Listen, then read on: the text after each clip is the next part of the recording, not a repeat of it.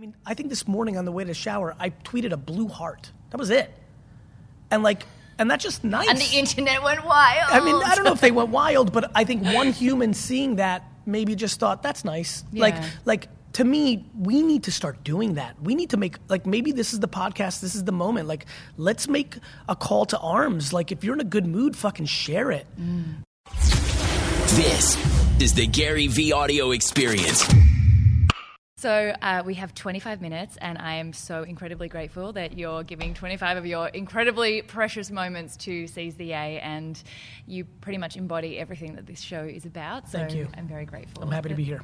Thank you. I don't know how to squeeze your essence into 25 minutes. You are so prolific with your content and with everything that you do, but I'd love to capture some of the stuff that isn't covered as much on the Daily V and on the channel. So before we kick off, my favorite question to start every podcast off with is what is the most down to earth thing about you? Because I think it's hard to humanize people who have such a, you know, big following and there's a very glossy social media surface which you are already amazing at breaking. But can Yeah. you tell us something really down to earth about you? Well, it's funny. Even the nature of the question makes me uncomfortable. Yeah. So, so the meta of the question is probably the most down to earth thing about me. Meaning, it's actually what I think a lot about. My favorite thing is what people who actually have met me say behind my back. Yeah. That that's the real answer. I mean, l- the most down to earth thing about me is my parents and my circumstance created a framework where I'm unable to hear the cheering. Mm. You know, and so I think one of the reasons I deal well with negative feedback is because of the way I deal with positive feedback. I think the reason so many people struggle with trolls or negative comments or judgment is because they also overvalue compliments. Yes. So I, I, for me, I think it's that I have both of my index fingers in my ears. W- what I mean by that is I just don't hear either, and so for me, humility is the thing I'm most attracted to within myself and in others. And so, yeah, just being uncomfortable with the question, I think, is the most down to earth thing about me. Yeah, well, I love that so much. I think in every of all the content, I mean, what I try to do with each guest is research everything I can about them. There is way There's too a much content on the me, internet yes. to have heard everything. But your humility and even calling, you know, the latest wine company empathy. Yes. that alone is something that shines through so strongly that you Thank have, you. know, come from what you call typical immigrant upbringing, and I, I love that it stuck with you the whole time. Mm-hmm. Yeah, me too. Me too. I, I think one of the things I most struggle with, you know, I think fame and money and, and awareness exposes people. Yeah. I don't think it really changes people. Yeah. And um, I think it really is sad to me to watch contemporaries or friends or acquaintances when they do hit a little bit more awareness or more money that there is an evolution in their personality. And I think that I don't think that's a change. I think that's who they actually were the whole time. Yeah. Um, so yeah, I, I, I I'm very grateful that I don't have that DNA trait that makes me think I'm somebody just because I may have some financial or large following success. Yeah. Well, what also is in your DNA is this entrepreneurial trait and this incredible ability to be ahead of the curve and to see, have this intuition that lets you see what other people don't in Yes. that what the next five, ten years are going to look like. Yes. So, in terms of your way to yay, that's pretty much the story of how you got to a life that makes you yay. Take us back to the very beginning, because I think anyone who's looking to you for guidance of how to find what lights you up and, and our lives, we're expected to have so many different careers in our lifetime now. It's so overwhelming. Take us back to young Gary, like born in the Soviet Union. Born in the Soviet Union, moved to Queens for a couple years, then moved to New Jersey, very close to his mom. Dad's working every minute, doesn't really have him in his life the first 15 years because he just mm-hmm. works so hard. 14 years. And then I started working in my dad's liquor store, so I got to really know him. But just quickly gravitated towards business. Mm-hmm. You know, six, seven, eight years old, lemonade stands, shoveling snow, washing people's cars, Baseball cards. baseball cards, you know, all those things. And so, much like somebody is a natural athlete or a natural singer songwriter, you know, every mm-hmm. time I watch videos of young LeBron or young Beyonce, I always think, man, I wish my mom. I wish there was recordings of me at baseball card shows or behind a lemonade stand at eight years old. There was a natural talent that I had in selling and so, yes, I, you know, it's so interesting to be in the prime of my life during the rise of entrepreneurship. Mm. You know, it's on a pedestal, it's cool now. You know, it's crazy for me because when I was selling stuff in high school, it was dorky, it was nerdy. It Yeah, was like, was it you know, weird? making money was not cool. It was Yeah. it was being good at school or being good at sports. So it's very weird. It's very weird for me to have admiration or recognize that rappers and athletes and actors and actresses all want to be entrepreneurs now. And so it's it's very cool uh, in a lot of ways, but I also have concerns about people forcing themselves into entrepreneurship Yeah. when I know that it's really lonely, it's really difficult, Yeah. and it's just not for everybody. Yeah. Well, I love, you know, I was listening to a, um, I think it was two years ago, you were on Joe Rogan, and one of the things you pinpointed about yourself that makes you DNA, you know, entrepreneurial to your DNA, not just in aspiration, is that a six year old Gary had, you know, Gary's lemonade stand, had multiple venues, and you weren't just the kid that wanted to sell stuff, you were looking more at where you would put the sign to get the most sales funnel towards the lemonade stand. Like, I don't even know how a six year old could conceive of those ideas. It took me 30 years to even know that. I was giving a speech and I just kind of was giving my same standard first five minutes of my speech. And I just remember it very clear. I just stopped. I'm like, wait a minute. I used to sit. I mean, how? I mean, this is just like weird. I used to sit and watch these cars drive by and be and literally take my sign and move it. You know, D Rock's in the background right now filming uh, some stuff, and uh, he got to see me in action this last week in Chicago at a baseball card show. It's the first time I was a dealer in 25 years. And I mean, the way I was moving around the tables and changing stuff and changing prices and signs and angles, you know, that's what I did. And that's what I do in content and on these platforms. The way I think about LinkedIn and Facebook and Twitter and YouTube and my podcast and email service and text messaging platform, it's a lot of the same thing. It's attention hacking, it's attention arbitrage. And it's not only attention, hey, here's the best part of my table, or hey, here's Instagram. It's also what am I going to say? Yeah. What's the you know what's the language in the sign? What's the copy I'm going to put? What's the title of the meme? It is something I've always done. Yeah, it's so cool watching your story, how it literally just from strength to strength evolved through from six, from your first business at six to everything that you've since touched. So you moved into the family business Yes. at 14, Shoppers Yes. Discount Liquors. Yes. Did a little rebrand. Yes. and it became the wine library. Yes. So a deep love for wine and Yes. sales and Collecting. and collecting. Very big theme of my life. Collecting wine was a huge reason I fell in love with it because I was transitioning off collecting cards. cards, yeah. It was a big, big, big theme of my life. And I mean, you turned that business into e-commerce before e-commerce was like a word. How did you do that? I mean, how do you firstly upskill without? I mean, you you went to college, you went, Yep. you know, you went through school, but how do you upskill to knowing before before there's a Gary V? I mean, There- who was your Gary V? Firstly, at your age, was there was there a you who was No. prolific in content and No. democratizing? You know, Um, let me rephrase. I'm sure. I mean, you know, actually, actually, somebody who I'm very fond of historically is Barbara Walters. I thought Barbara Walters was an incredible journalist and and incredibly smart about culture and people. But I didn't look up to business people. Leveling up did not happen in school. Yeah. It came in the trenches, in the dirt. And the internet, you know, I had probably been on a computer, on a computer for less than two hours in my life when I decided to launch winelibrary.com. oh my god! I mean, I YouTube te- had been like four months. No, YouTube didn't come out for 10 years after that. Oh my gosh! Wine Library TV Oh yeah, yeah. Was four months after YouTube. This is 1996, 10 years before YouTube came out, nine and a half. I just inherently understand people. Yeah. like deeply. Same reason I knew that VR wasn't going to be big in a year or two, two years ago when everybody was going on that bandwagon. I would look, I look, I watch. I'm watching what your fiance's wearing. Like that, I literally like that's what I do. That, uh, you look great. You know, like like you know, I, I look at the haircut he's wearing. I look at like everything. I watch. I watch. I'm an anthropologist. You know, I think if my DNA was slightly to the left or right, I'd be one of those people that goes into the Amazon and for 29 years of their career follows red-headed ants in the Amazon. I'm that curious by behavior. Yeah. Luckily for me, well not luckily, for me the way that's manifested is in people and then trends and behaviors around business. Mm-hmm. But that maps to how we look at social issues, politics, you know, which diseases or issue like why are we passionate right now about plastic straws to paper straws? I'm fascinated by why that's the issue we decide, while textiles, you know, continue to do enormous damage to Earth, and we've got people who are yelling about the environment wearing Gucci belts. Yeah. I'm, I'm fascinated by that. What do you choose to do? What do you choose not to do? You know, why coffee over tea? You know, in our culture today, like just those kind. I'm always thinking, but most of all, and this is where humility comes in. Yeah. I never think I get to pick.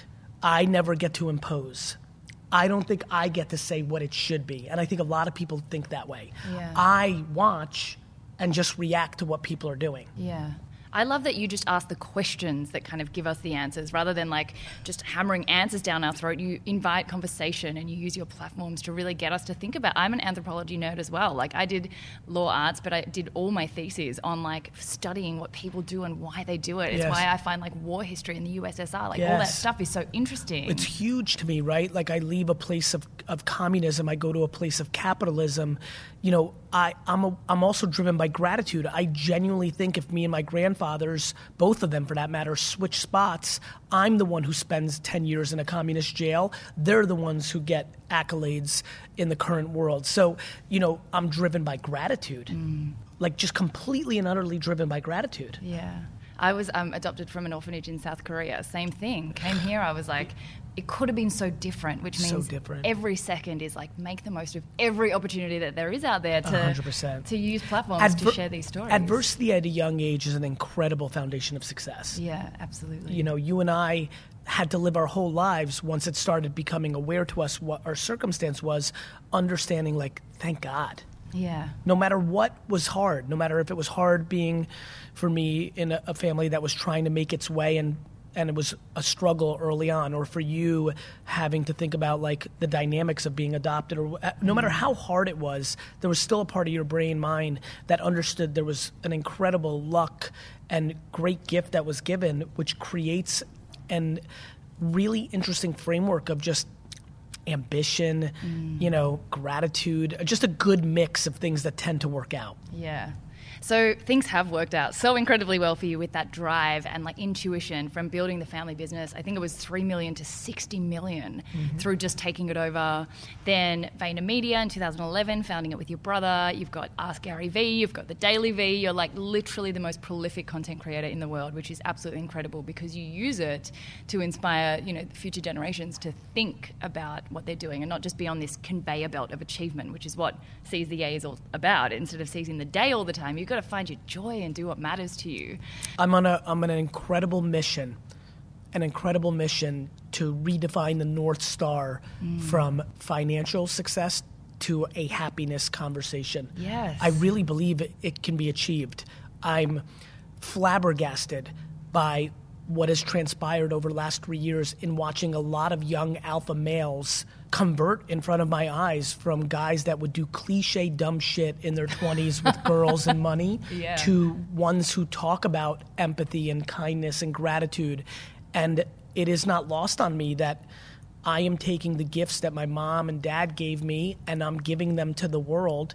And my happiness framework and the way I treat people is for some reason becoming cool. Mm. And if and I'm just gonna squeeze the shit out of that because it's leading to good. Yeah. So, how do you, like, in that whole anthropological discussion of redefining success from a financial metric and an external validation metric That's right. to an a really internal, yeah, Yes. like fulfillment metric, when did you click over? To I'm successful, or, or what does that feel like for you? And you know, imparting to you, you've got That's two beautiful question. children like Yes. Xander and Misha. Yes. And they, I'm sure, have had their own lemonade stands. What is the metric of success or feeling or definition that you want to impart to them? Well, A, it's for them not to feel like they have to have a lemonade stand. So, like, Misha has no interest in, I'm always like, let's sell slime or this and that. She's like, no. I'm like, great, awesome. You do you. Yeah, X Man's showing a little bit of an ability to flip cards. So, that's exciting for me, as you can imagine. But I want them to love their game as much as I love mine. And whether that is being a professor in a college, which would be really ironic and funny, or a sculptor in Egypt, like I, I or or a stay-at-home dad. You know, for me, as long as they're on fire, the way I am, then I've achieved uh, my goal for them. And to be honest, I don't even even that sentence was funny to me. I I don't even want to impose a single thing other than, you know, making sure they're good human beings. That matters to me, and make sure they're not entitled. I have to be very careful of that, given the financial circumstances they're growing up in. That's really it. That's it. As far as like when it clicked for me, it clicked in a couple different ways. I remember the first day, literally. Oh God, I'm getting really interesting goosebumps, like different kinds, like inside, not outside. I, I haven't talked about this day. I got a little emotional just now. The first day of my career, that first day, that first day that I was like, I'm done with college. I will never have to go to fucking school again. and I, I will never forget that Monday morning in the liquor store. It was the great, it might still be my favorite day of my life. It was just like I knew I was on the beginning of the thing that I was meant to do, which is, you know, be a professional businessman. And so that was amazing. Literally that day I felt successful. And then honestly, all the accolades like building up the business, making the smart investments in Facebook, Twitter, all that stuff, Tumblr, Vayner, becoming Gary V, quote unquote, writing those books and speeches and the, the millions of followers. I don't I don't see things like in that way. I, I'm aware, like when I did Planet of the Apps with Gwyneth Paltrow, will.i.am, and Jessica Alba, I was aware on Apple's platform. I was aware, like, oh, this is cool. Like, uh, this is another level up for me in positioning to them. But you said something so incredibly profound. I am so inside. I'm so inside. You know, I'm only an internal validation. I'm not an external validation, which looks like a contradiction to the way I roll Yeah. because I'm so out there. Um, I almost think that that's why I'm so successful out there. It's because I'm only inside. Yeah, I and for me, there is no winning. There is no smelling roses. One of the things I challenge myself is to get a little bit better at smelling roses, Mm. but I'm not even sure that's right because I think the process is the rose. You know, just playing is what I'm up to. I just want to play. So much so that I even like when I lose. That's the best soundbite I've ever had because there's a whole segment called Play Yay, which is forcing every guest to stop and pull their identity away from their output because we're human beings, we're not Yep. human doings, and not be achieving, not be successful. And what is the activity that you do? And some people are like, damn, I have nothing. I don't play. I don't play for joy. I literally just go after goals. And that's there's no rose smelling. Like, what Yeah. is it all about if you're not so, doing that? so for me, it, that gets synthesized a little bit differently. To me, all of it's playing yeah. and all of it's smelling roses. which is what I love about you because I think people do sometimes try and get this fitting in the boxes. It's a very artificial distinction between work and play. If you are on fire for what you do, it's all work and it's all play. literally my favorite things to do are going garage sailing, buying stuff and flipping it on. Like I get this, and I've said this often, and it is absolutely true. I, I get a much bigger high of buying something for eight dollars at a garage sale and selling it for twenty six bucks on eBay than I do in landing a five million dollar client. It's not even close. Arbitrage. I mean, it's Arbitrage. it's it's just buying and selling. Yeah. gives me a high that you know nothing else does, and so You've also said something really interesting recently, with which kind of landed really strongly for me, was that it's so important to always have a goal that's not. I mean, followers, financial. If you're always going after that, you can hit the top. But for you, like with the New York Jets, your goal is to own that football team. that's right. But you were like, if I did it, what would I have to to aim for anymore? Like it's scary to achieve the goal, so you have to tie it to something that will always be to aspire to. Otherwise, if you hit it too easily, like what's left? And I think there, and I think that for me, that's a good point. And I think another thing that's interesting to me is, I think you need to have a selfish and a selfless goal, and I think they need to be as big as possible. So I think one of the things that makes me happy is. My goal professionally to buy the New York Jets and then to win Super Bowls should keep me busy for 30, 40, 50 years, which is a nice long time. My goal to be the most giving entrepreneur of all time is something that will take me my whole life Yeah. you know, and it's extremely selfless. Like, I am extremely proud and quite conscious, not just subconscious now at this point, that I am going to impact a lot of people. Mm. And it feels really good. Admiration is a lot more exciting than a couple extra zeros in your bank account. And so, yeah, And that's why I love this platform so much because when you can show the human side of people, everyone is just a person, that you being just a person but using the incredible impact you have, for the positive benefit of people out there in society. It's so exciting. Like you have made me so excited for humanity. I agree. I think I think a lot of people are confused right now and they see the negatives in social and digital Yeah. and they're seeing people scale hate.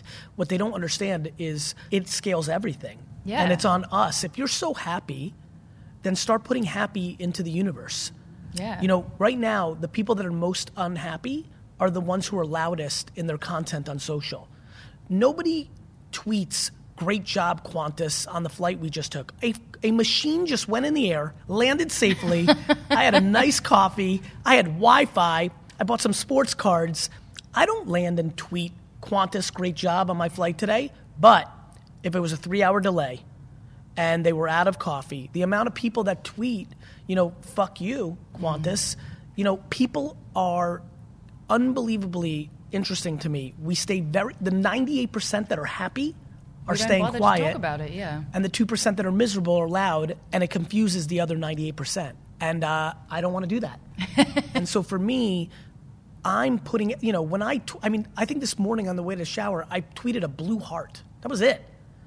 And like, and that's just nice. and the internet went wild. I mean, I don't know if they went wild, but I think one human seeing that maybe just thought that's nice. Like, like to me, we need to start doing that. We need to make like maybe this is the podcast. This is the moment. Like, let's make a call to arms. Like, if you're in a good mood, fucking share it. Mm. Like because because this tiny percentage, and I mean, guys, the reason we are still here all these years later is human beings are remarkably good. To remind everybody, we have had atomic bombs that can wipe us off the face of the earth now for 70 years. We're here.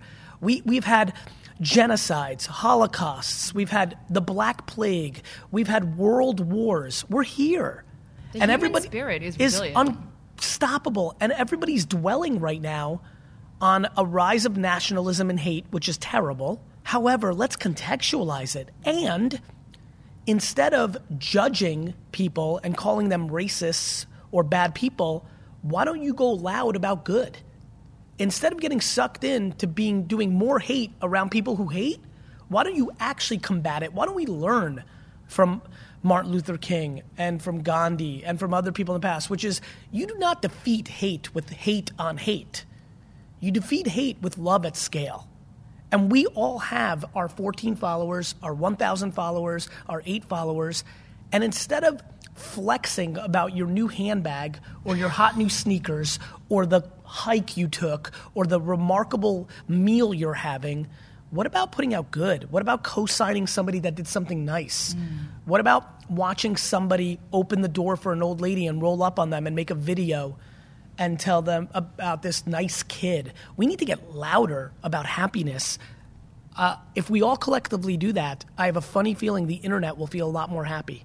Yeah, I mean that's what this is. There's a little quote book. It's called CZA. It's like the podcast. It's a happy quote for every day. I love that. And people like everywhere. Just I'm like share the shit that makes you smile, that brings you a yay, and that shares it to other people because it's life is pretty awesome. I mean we're in a really exciting time. It's a great time to be alive. Be excited Four- about it. 400 trillion to one. Yeah. 400 trillion to one. That is the current scientific odds around being a human being. Did you know that? 400 trillion to one. You are more likely to get struck by lightning 10 times in your life than have one. It is the great miracle. Like that whole miracle concept, like the baby's a miracle. It's actually true. It's actually true. And so people are walking around moping about their mom being a jerk or their, or their brother stealing their money or, Or somebody on their I mean, face. or their pimple on their face or they can't get a new Supreme or I mean just or The some- Gary V sneakers sold out, and it was like so fucked up. or like stuff that I don't know why this specific thing drives me crazy. People yelling at baristas for using the wrong milk. I mean, that to me, I don't know what it is about that one. You know, people literally yelling at somebody, "No almond milk, you asshole!" They just bought a six dollar coffee. Like, do you know how blessed you are? Like, I mean, I mean, a nine dollar coffee, Gary. Come on. respect. So, just to wrap up Yes. quickly, I want to give a little shout out to one of our dear mutual friends, Justin Dry, and the incredible work that he's doing with Vino. Yes. Vinomofo. Yes. You are here to launch Empathy Wines in Australia. Yes. Which is so, so exciting. So, just quickly give us Yeah. a rundown on that. So I started a winery uh, almost a year ago called Empathy Wines. The ambition is to produce an incredible wine in the U- in U.S. dollars, a forty dollar wine for twenty bucks. Obviously, there's some price variations here in Australia. Uh, Justin and I have been friendly for a long time. We only wanted to sell direct to consumer from winery to people in America. He reached out. We got into a conversation. There's such warm feelings there and admiration. We got into a combo, and Vinomofo is the exclusive partner of being able to sell the wine outside the U.S. in the Australian, New Zealand, and Singapore market. Uh, and uh, the response has been remarkable in this marketplace. And It's a beautiful rosé, Um, you. Californian grapes. and the white just came out, and the red and the red will be coming out in the fall. And so, it's um it's been an incredible project, and it's really you know it's funny when I was making the rosé, I was thinking about an Australian rosé. There's an Australian rosé that I'm very fond of called Turkey Flat. Uh, and I remember as I was blending it the whole time, I'm like, I'm going to make a better rosé than Turkey Flat. I'm going to make a better rosé than Tur- and Whispering Angel. Those were the two things I was thinking about. And so um, it's been a lot of fun, and, and the partnership with, with Vinomofo has been uh, extremely seamless and completely built built on kindness and friendship and empathy. Um, and uh, and I'm enjoying it. So exciting to see it go live tonight. Thank How you. excited we'll be Thank partying. So, wait. two last questions. Yes. What are the three most interesting things about you that don't normally come up in conversation? And you are probably the hardest guest to come up with anything that hasn't been on a podcast before. I'm remarkably non-confrontational in real life, even though I'm a tough guy on video and stage. nice. I sleep seven to eight hours a day. No. Yep. Yep. Amazing. I mean, six and It's five when I travel. uh, and I really don't, I genuinely don't care if I'm financially successful. That's like, like incredible. Deeply, like almost to the point where I have to be careful because I almost can feel as I'm evolving the want to sabotage myself. I'm not kidding. I like really have to be thoughtful. Like I'm really having a very interesting time with myself mm. where I'm like, man, I really like almost like like almost and I've said it a lot, which means it's like like I get into this weird like am I going to become like a weird monk and just disappear? Like I'm Am I going to go like. I'm just all about happiness. Yeah. Like and and maybe my version of a weird monk is actually to just become a junk and and baseball card dealer, right? Like just really go there, but I can feel it in me. You're going to Marie Kondo yourself. This is what's next. Maybe I'm just a very I'm a just a I'm things are very clear to me. I like that. and they have nothing to do with the modern version of success. This is not about stuff. This is about waking up and not having anxiety. I love that. And final question to finish Yep. off what's your favorite motivational quote? I don't know. It can be a Gary Vee quote. That's also fine. You can make it up on I the can- spot. I will, and I can tell you like what I think about, which is kindness is karma, right? Give more than you take, and probably wrapping it up like probably my favorite thing to say because it hits people once in a blue moon. Doing the right thing is always the right thing. Absolutely. What an amazing way to end. Spasiba. Nie za što. Thanks, guys, for listening. Please, please, please share the podcast and make sure you've subscribed because a bunch of you aren't subscribed. And more importantly, a bunch of you listen every day and haven't told your friends it's the best podcast in the world. I'm watching.